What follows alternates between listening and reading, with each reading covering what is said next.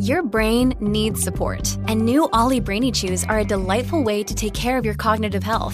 Made with scientifically backed ingredients like Thai ginger, L-theanine, and caffeine, Brainy Chews support healthy brain function and help you find your focus, stay chill, or get energized. Be kind to your mind and get these nootropic chews at ollie dot com. That's O L L Y dot com. These statements have not been evaluated by the Food and Drug Administration. This product is not intended to diagnose, treat, cure, or prevent any disease. Hey guys, this is Christina jumping in here ahead of the show. So what you're going to be listening to here is a slightly longer version of the interview that I did with Craig Mazin a couple weeks ago. This includes our talk about the incredible Episode three of The Last of Us. If you've already listened to the earlier interview, you can jump in at about twenty-two minutes here to get the new part of the conversation. Enjoy! This is Pop Culture Confidential, and I'm Christina Yerling Biru.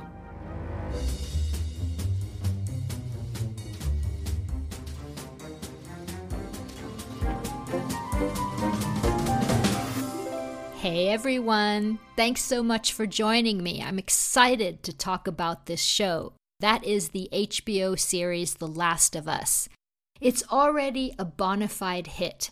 The Guardian wrote that it's one of the finest shows that you'll see this year. The Washington Post says The Last of Us stays true to the game and hits just as hard. But most importantly, audiences and fans of the game seem more than pleased. And the same goes for me. It's really, really good. So I'm so thrilled to have creator, writer, director, and producer Craig Mazin back on Pop Culture Confidential to talk about it. Last time he was on with me, it was for Chernobyl, an absolute masterpiece of a series. And he's done it again. So The Last of Us is based on the acclaimed game from twenty thirteen, created and written by Neil Druckmann, who is also the co-writer and co-creator of The Last of Us series together with Mazin. The Last of Us takes place after a fungal outbreak has caused a global pandemic. Joel, played by Pedro Pascal, who lost his daughter to the outbreak twenty years earlier, has to smuggle and transport a teenager, Ellie, played by Bella Ramsey, across the country to a laboratory, as she seems strangely immune to the disease and could be the key to a vaccine and ending the pandemic. The story blends monstrous mutations with powerful themes of sacrifice, love, moral conundrums, parenthood, and found family.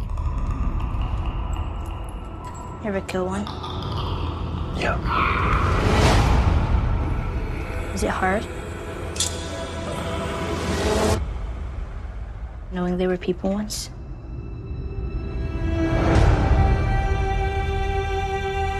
I'm taking you with me. We can just keep our histories to ourselves. You don't tell anyone about your condition. We're trying to keep you alive. You're not immune from being ripped apart. Frank, we will never have friends because there are no friends to be had. Just because life stopped for you doesn't mean it has to stop for me.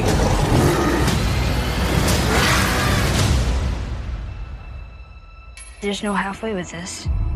We finish what we started.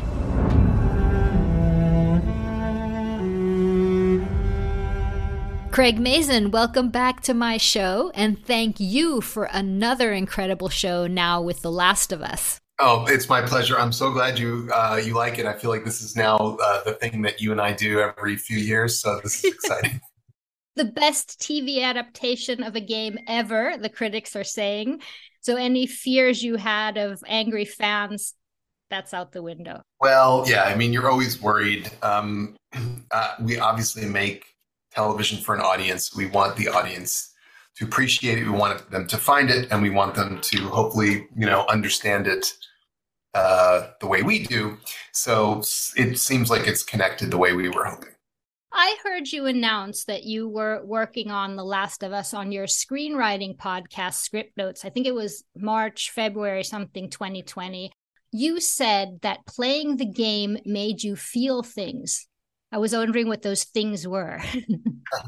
um, well, in a good way, it was hard to qualify what they were. Um, I, I felt, obviously I felt sorrow and grief and shock when Sarah died, but as you go forward and you play, I was starting to feel this, it's almost like this uh, bittersweet um, need for Joel and Ellie to, to stay together and to help each other. But the bittersweet part was that, I, you know, you were worried that there was always something terrible around the corner, and where it all ended up was way more ambiguous than I expected. And that's an interesting feeling. It's more of a challenge to our sense of what is a happy ending. And it's truer, I think, to, to life, because, I mean, the happiest endings still end in death, which, you know, obviously for, for Swedes, this is no big deal, but for the rest of us, we really struggle with this. Yeah. Um, we're going to get into some of the more philosophical things, but I want to ask you, an unexpected thing happened then when you were writing, unexpected for us all. We all became experts, doctors, this pandemic that we were suddenly in. Did you learn anything and like, oh shit, this is how we react? Well, obviously we all did. I mean, we all became junior epidemiologists. We all learned so much about, you know, there's surprises like I... I don't think anybody expected that toilet paper would be the, the most important commodity uh, as, you know, people started to buy things and, and, and remove them from shelves. So we did learn. But what was interesting about The Last of Us is that the pandemic has essentially concluded and the fungus won. So it isn't so much, there wasn't anything that was really particularly applicable, because we were going through a process that we all felt like, look, we're going to make it through this. We're going to come out on the other end. Um, but um, in The Last of Us, we didn't make it through. Uh, it's it, um, it's over. So what we did definitely did want to do, uh, though, is right off the bat acknowledge that we're aware that a pandemic happened. We we understand the seriousness of viral pandemics, and what we're suggesting is there is something much worse. It was important for us to acknowledge to the audience that we weren't ignorant of the fact that we all just went through this. The history of T V adaptations of games has been a rough road. I mean, you basically have two audiences, the ones that know the game, have played the game and love it, and the ones that don't. So when you and Neil Druckmann, the creator and writer of the game, were starting out, what things did you know would not translate? Well, you never know for sure, but as you go along, you begin to get better and better at guessing and predicting. Uh, but I think philosophically from the start, we understood that gameplay is not necessarily translatable to television, that the adaptation process needs to account for the fact that we are a passive experience. We are sitting back and we are watching. And we uh, we understand what that is as an audience member. We have been watching our whole lives. And those of us who play games, we've been playing games our whole lives. It's the gameplay aspect is the difference. What made The Last of Us so worthy of adaptation was that there was so much to it that was translatable, that, that we could carry through to television. Because, you know, I, I always tell Neil, like, it, I, when I played it, I could see there was like a show dying to get out. You know, it was like it was in there. One of the things that Naughty Dog, um, the company that makes The Last of Us, one of the things that they're really good at is including story in gameplay. So it's not like we said, oh, you know, if there's gameplay, we just ignore it. But we pull those moments out. And then when we do show action, Um, violence, we do so with, I think, a lot more specificity, because we're not putting people in gameplay loops where, in a sense, repetition is part of the enjoyment, but rather we are making dramatic statements where something happens that both moves the story forward and also changes the key characters and their relationships. Neil is just was so cinematic with the game to begin with. Must have been amazing for when you guys started. Oh yeah, it's it's a huge help. I mean, his Neil does think about things cinematically. Um, No Country for Old Men was another touchstone for him as he was making The Last of Us. Um, he even in in the creation of the cutscenes, for instance, you know, from the game where you stop playing and you just watch, uh, Naughty Dog is really smart about not putting the camera in weird places, but rather making it feel verite and filmed. Um, and I think also specific to The Last of Us, the fact that the heroes are humans with no supernatural abilities whatsoever is a big part of why it is very adaptable. Um, th- not to say that people don't enjoy the supernatural. They do. We watch Marvel movies all the time, but movies, and particularly spectacle films, I think are great showcases for that sort of uh, mythological storytelling. I think, you know, superhero movies to me are just modern, you know, gods and monsters.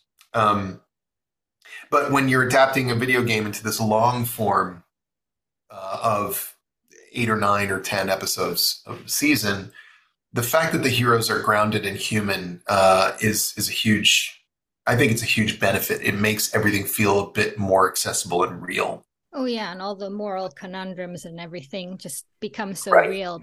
One thing I didn't know that I learned from your show as well, that you had a philosophy on violence in your showrunner notes. Yes. What was that philosophy? Well, in gameplay, violence is your primary mode of getting through obstacles. Part of gameplay is to set up, you know, they call them loops. You know, you're in a stage, I have to get from here to here. But in between where I am and where I need to go or what I need to get, there are bad guys, whether they are humans or they're infected, N P Cs, non-player characters. And part of your job is to get through them, and your primary method of getting through them is to kill them. And that is fun in a video game. When you're watching television, uh, if we were to make violence the primary mode of getting through things, we would be piling up bodies left and right, at which point the tone changes quite dramatically to something that feels a little bit broader than what we wanted to do.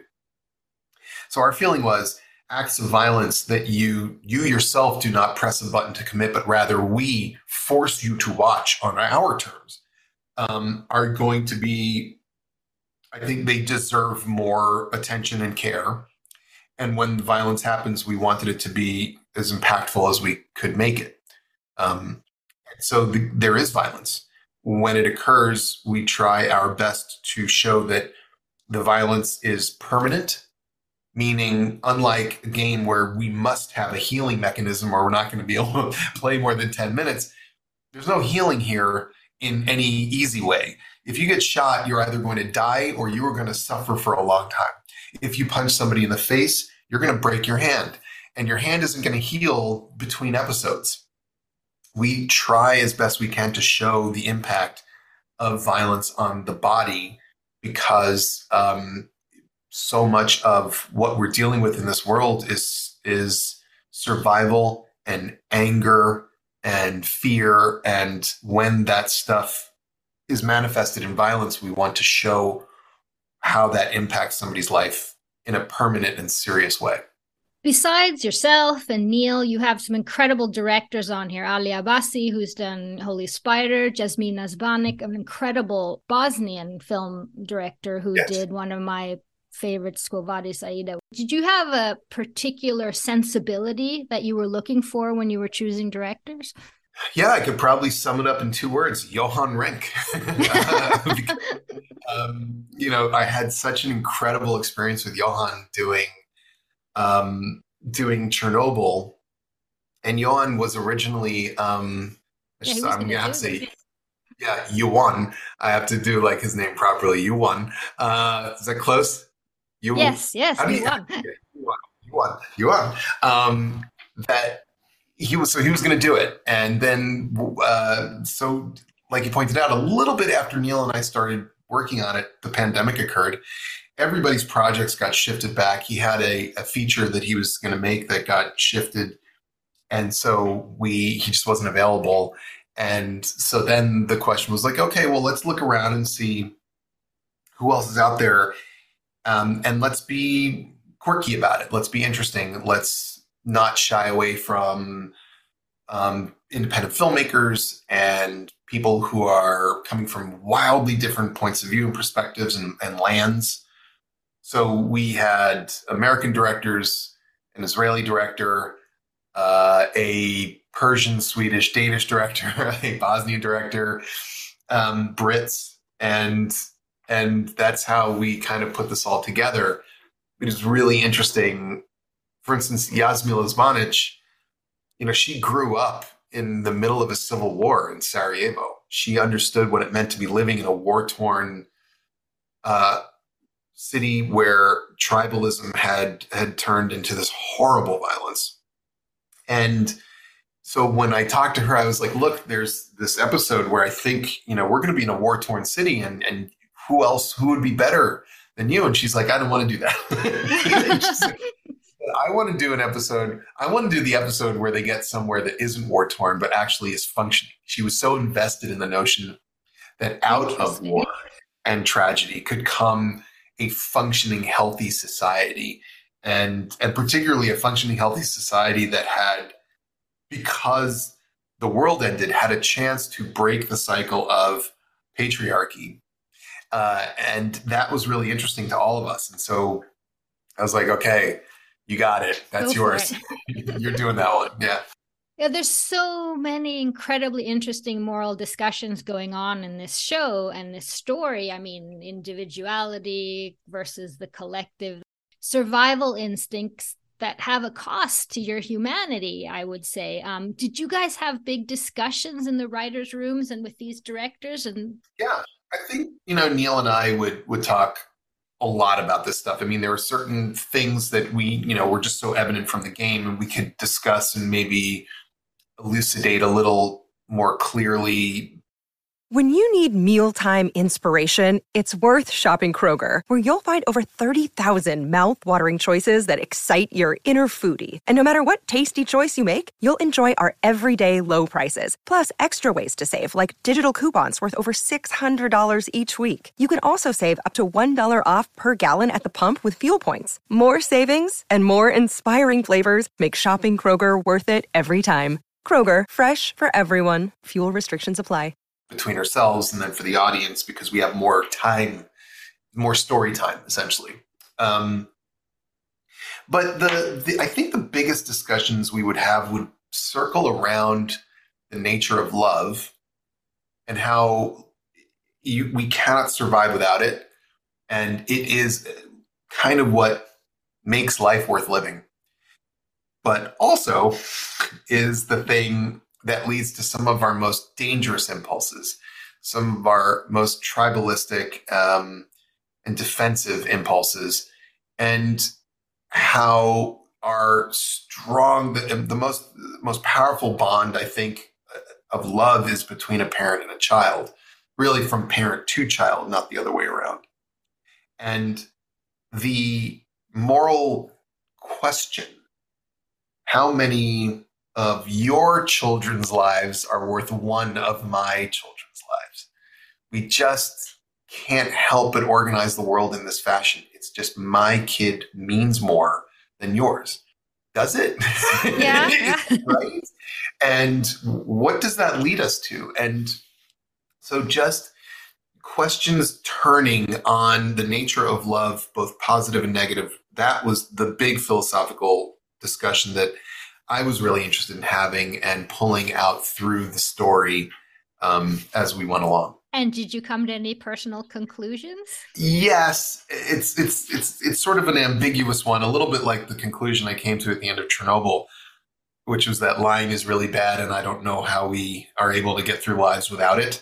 um, and that is um, that uh, we are not capable of being perfectly moral creatures. We are inherently immoral because we are controlled still by this very basic um, animal instinct to love to the exclusion of everything else. And we, all we can do, I think, is just be aware of it and try and make sure that where our love starts to turn to fear and therefore anger and violence and xenophobia and racism and protectionism, that we try to fight that instinct as best we can with the understanding that we are still, after all, only human. I find it uh, comforting that so many people playing this game to begin with and seeing are actually thinking about these things. Yeah. When we get to the end, there's going to be quite a discussion. There's no there question is. about that. There is. And I want to talk about the opening before we get to the end, which is absolutely genius, um, which is oh. something that wasn't in the game that I'm certain comes from you. It's, it's um, John Hannah is a group of scientists in the sixties, and a, what you describe is perfectly as a Dick Cavett type of scenario. And they're yeah. just smoking in their brown corduroys and uh, talking about how this is going to come and this fungus is not going to be a cure and we're not going to be able to do anything about it. Why did you decide to do this opening? Well, I originally wrote it w- before I think I wrote anything else, way, way back at the beginning. I wrote it um, And I sent it to Johan and I said, hey, I found this on the internet. It's a transcript from an old Dick Cavett from nineteen sixty-eight. Oh, it actually was Dick Cavett. I mean, the inspiration. Yeah, oh, Dick Cavett was definitely the inspiration. No question. I'm obsessed with those old Dick Cavett interviews because, you know, there was a time when talk shows were so literate and intellectual. I mean, you had these incredible people on um, and they would have these remarkably elevated conversations. Um, and so I, I, I, I wrote it. I, it wasn't real, but I wrote it and sent it to Johan as if it were. And I said, look what I found. And he was like, holy shit, I can't believe it. And I was like, ah, I gotcha. Um, it was, I, I showed it to Neil and he was like, well, this is really interesting, but maybe the way to start is to just show this video. There was a documentary, um, Uh, I think it's Planet Earth, where they show how cordyceps functions. And so we were thinking, oh, we'll make our own and that's how we'll start. And, uh, you know, just it, it wasn't great. And so, I don't know, it was maybe like three or four weeks before we were going to finish shooting. I said to Neil, I'm going to pull this back out of my drawer here and I'm going to put it in proper scene format. What do you think? And he goes, yeah, it's actually pretty good. Let's do this. So We uh, we shot that. It was pretty close to the end. I think it was in our last week uh, of shooting. Um, and yeah, we brought in John Hannah and Josh Brenner, who's so good at just everything. And um, I got to tell you, I am stunned at the reception that scene has gotten. I thought, honestly, that people were going to be like, uh it's boring.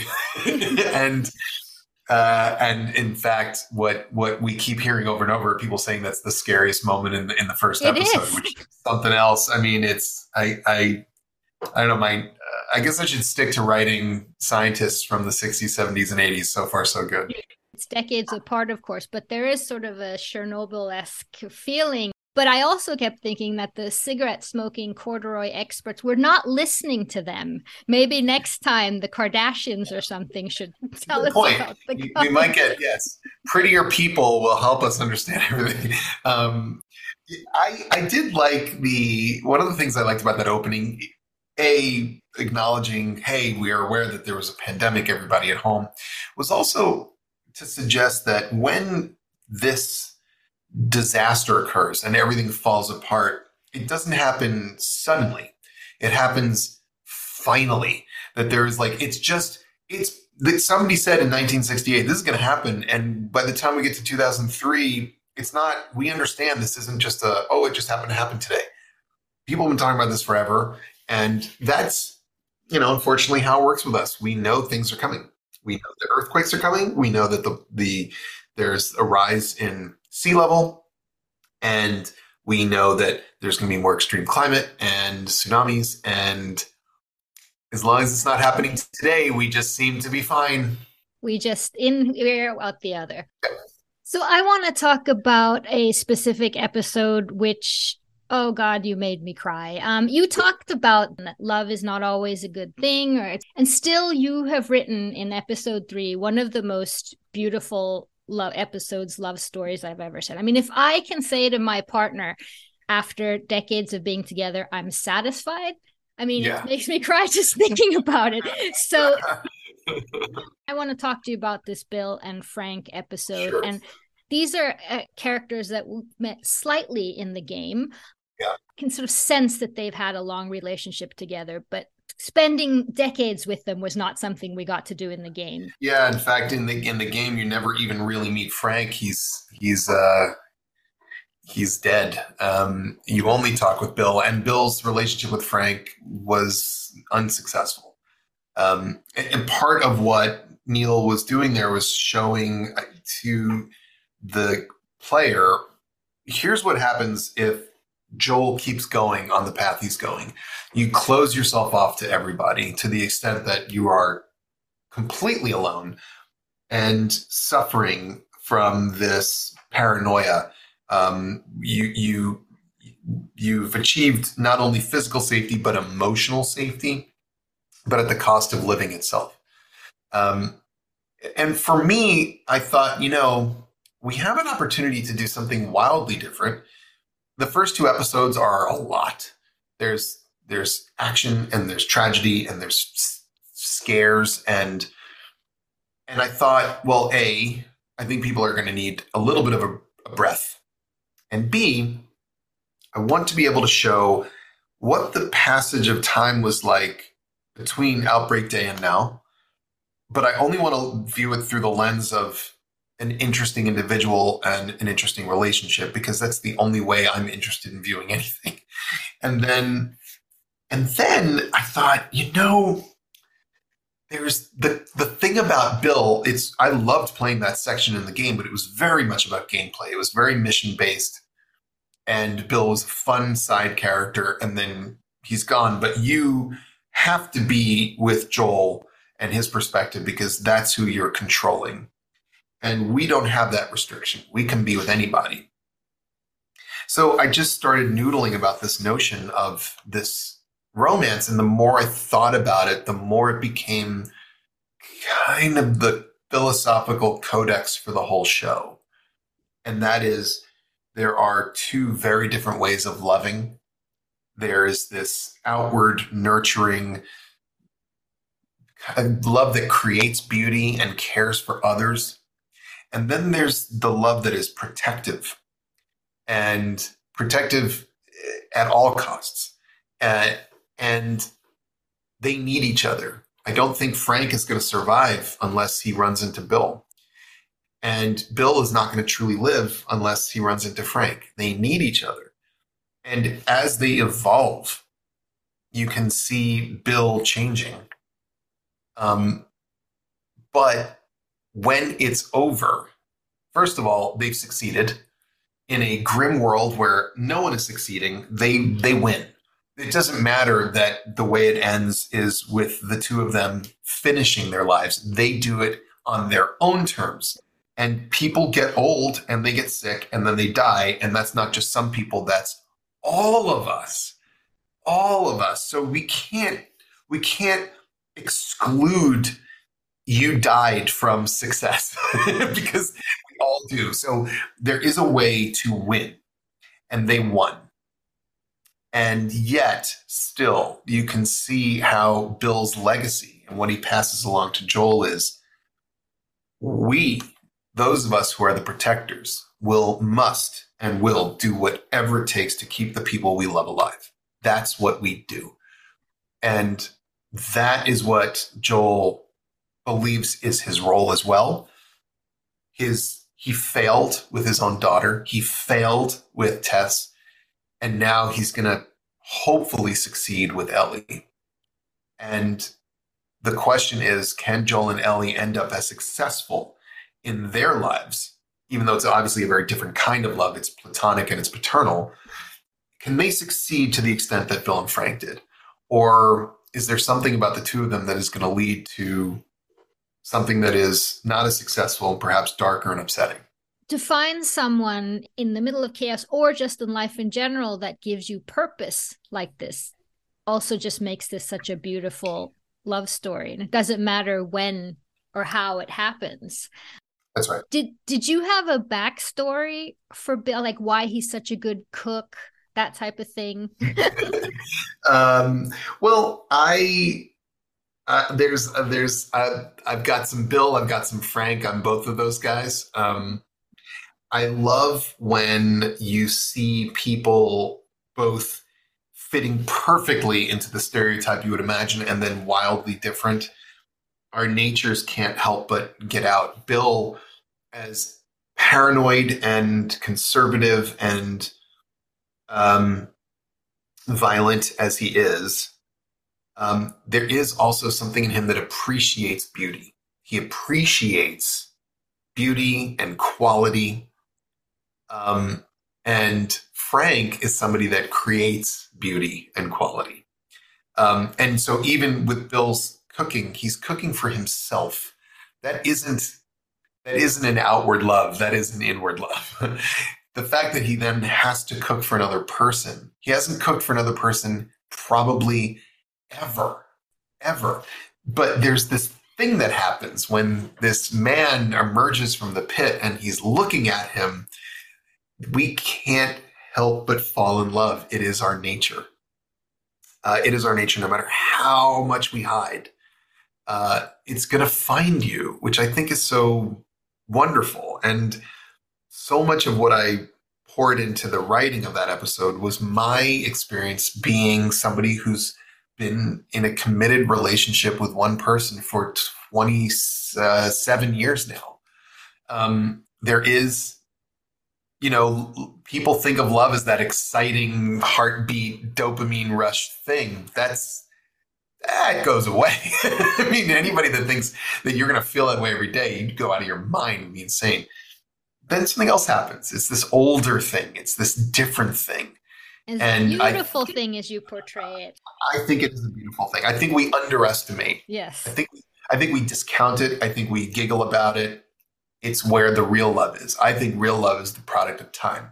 I think, I think infatuation is, is exciting, but real love is the product of time and commitment. And that's what I wanted to portray with these two guys. And also for us, the, the viewers, to see, you know, survival as not just surviving, but having this beautiful outcome. We kind of needed that, but also Nick Offerman and Murray Bartlett. Oh my God, this casting. I mean, just the way they look at each other. And when did this casting happen? And talk a little bit about casting in general, sure. Which is terrific in this show. Thank you. I mean, so casting is essential. Uh, I, I think that I'm always looking for a way to have the wind at my back when I'm making these things. And the way that you get the wind at your back most effectively is by casting the right people, because they're already, just by being who they are, they're making it work. And then what they put into it and the way that we help each other elevates it. But to start with, you've got the right people. Um, so Murray, we cast Murray before uh, I before White Lotus came out, so I hadn't seen it. And Murray actually auditioned. He put himself on tape, which I'm, I'm fairly certain he is no longer going to be doing. um, um, and I just, he made me cry. He made me cry just um, doing the audition. And I just thought he's, he's perfect. I, I, I wanted Frank to be really handsome. I wanted Frank to have this inner light, and Um, and it's all there uh, in Murray. And then after we cast him, I saw White Lotus, and I was like, "Oh, oh man, did we we won!" Um, and the best part is he's so nice. He's so humble and sweet and committed and professional. It's just a dream. He's an absolute fucking dream. Ah, wonderful. So it's like, oh, that's amazing. And then with Nick, you know, originally we were talking to Con O'Neill, who I worked with on Chernobyl. Um, and then Con was um, working on uh, Our Flag Means Death, which is a show on H B O Max. And so the, the schedules didn't line up. And that's when Carolyn Strauss, my uh, partner in crime over here, recommended Nick. And I was like, of course. And we had, you know, primarily we had said, like, look, we, we want to find two actors who are both gay men that are middle-aged.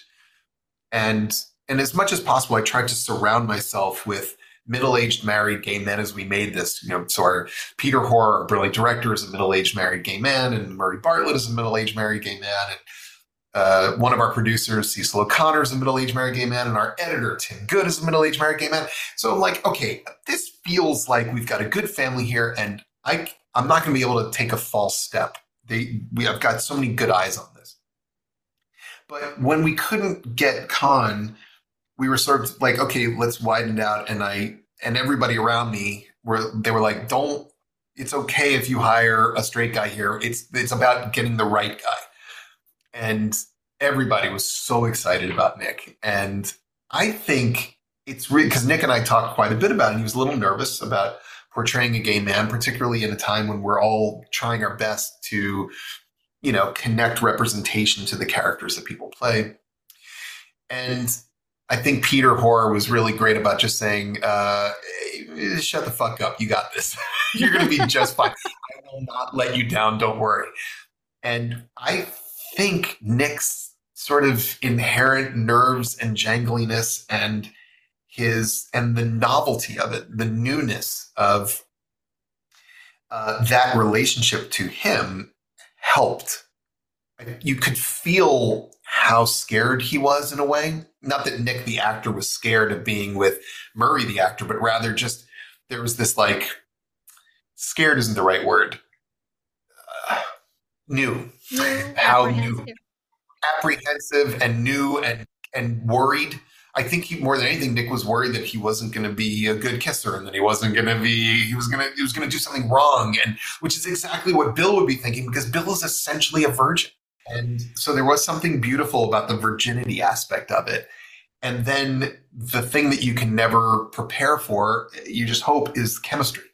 And Nick and Murray had such gorgeous chemistry, and the way that Murray just sort of helped Nick and the way Nick helped Murray, and the two of them just, what else can you say? I mean, I could watch those two guys. I, I could do an entire other show, just that, like a sitcom even. Yeah. Please, I'd be there. We only have a few minutes. I just have to ask you, so are you all set for The Last of Us two? Oh, boy, wouldn't that be nice if all those scripts were written and I just had to show up? um, we, we started talking about it, um, and uh, it's it's a much more complicated narrative. It's a longer story, so that's not a story that we think we could achieve in one season. That's that the way we were able to do the first game in one season, I think, comfortably. But the the Last of Us Part Two is a much more sprawling and complicated and difficult narrative. So figuring out how to translate that and adapt that is something we're talking about right now. Um, I don't. I'm never set. I'm never. I'm never. I never feel like I've achieved anything until it's finally over and it's out and people are watching it. So it'll be a while before, and then we'll. You know what? We'll be right back. You and I will be right back talking about it, and hopefully you'll. Why can't we? um, do you have you figured out? Lastly, who would survive and who wouldn't in a situation like this? You mean like in general in my life? Or Ted Cruz wouldn't. I know your epic no, battles. No. I mean, if the world starts to fall apart, people are going to probably kill Ted just because it's like, ah, eh, we can probably get away with it right now. The whole world's falling apart. Uh, uh, he's the worst. Um, I I know personally, if the world starts to fall apart like that, and there's a uh, a, a fungal pandemic that's making people, you know, bite each other, uh, I will be dead within minutes. Uh, I am not, yeah, no, we're, uh, listen, I don't even know if I'll have time to write a note. Uh, I, may, I may die just like going down the stairs. I might just trip and fall and that'll be that. I, it's, I'm not a survivor. I'm, a, I'm a writer. So, I'll just die from the being frightened about what's going to happen. Basically, yeah, I would just be like, oh, um, I'm much better at, at telling stories than I'm about surviving, I think. Well, hopefully, if we can survive with a love story like the one you've written, then then I'll, then I'll be happy to stay around for a while. That would Frank, be nice. I'm satisfied. Oh, thank you. It, it's so great seeing you again, Christina. It's so lovely talking to you. And thank you. I am so glad you're enjoying the show. I am, and good luck. I can't wait for everyone to see the rest of it. And um, thank you so much for taking your time with me. Thank you so much for listening. Pop Culture Confidential is a part of the Evergreen Podcast Network. Find us wherever you find your podcasts. See you next time.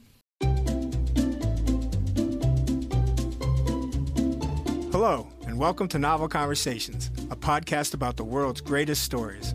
I'm your host, Frank Lavallo, And for each episode of Novel Conversations, I talk to two readers about one book. And together, we summarize the story for you. We introduce you to the characters, we tell you what happens to them, and we read from the book along the way. So if you love hearing a good story, you're in the right place. Our ninth season is coming this fall. Tune in to hear from some of the all-time great authors, Charles Dickens, Jules Verne, F. Scott Fitzgerald, and more. Subscribe to Novel Conversations wherever you listen to podcasts.